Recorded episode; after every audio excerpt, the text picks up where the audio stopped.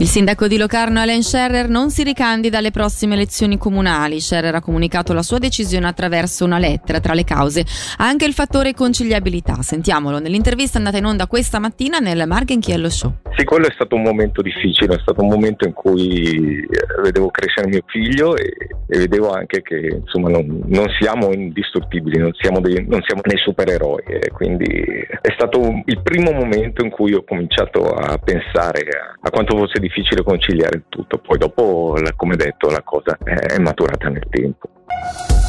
Dopo il deragliamento di un treno merci nella galleria di base del San Gottardo, da domani i singoli treni passeggeri torneranno a percorrere il tunnel. Le FFS hanno annunciato che torneranno a circolare nella galleria di base un treno il venerdì sera da Zurigo a Lugano e uno la domenica sera da Locarno a Zurigo. Intanto sono emerse novità anche sulle cause del deragliamento. Sentiamo Fabrizio Coli. Il deragliamento del treno merci nella galleria di base del San Gottardo è stato causato dalla rottura di una ruota. Lo ha confermato un rapporto intermedio del servizio d'inchiesta svizzero sulla sicurezza, in cui si precisa che i sistemi di controllo non sono stati in grado di rilevare il danno esistente. Più nel dettaglio, il vagone merci deragliato era l'undicesimo di una composizione di 30 vagoni e apparteneva a una ditta zurighese. Stando alla documentazione del Sisi, un frammento del disco di una ruota si è rotto una decina di chilometri dopo l'ingresso nel tunnel. Poi si sono staccati altri frammenti, l'ultimo dei quali a 17 chilometri dal portale della galleria.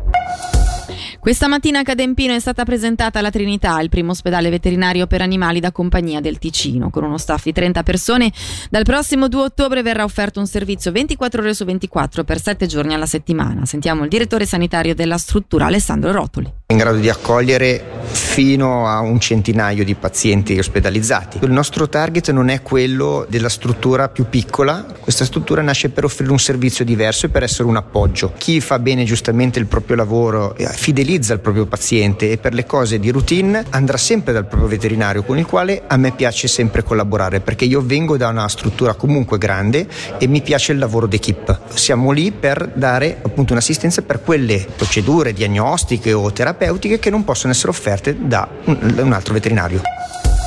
Titoli di coda sull'avventura di Rocco Cattaneo e Marco Romano a Berna. I consiglieri nazionali ticinesi oggi hanno vissuto il loro ultimo giorno a Palazzo Federale dopo aver deciso di non ripresentarsi alle elezioni del prossimo 22 ottobre. Sentiamo Angelo Chiello. A 24 giorni dal rinnovo delle Camere federali, oggi nell'ultima sessione della corrente legislatura è stato il tempo di addii e anche di bilanci.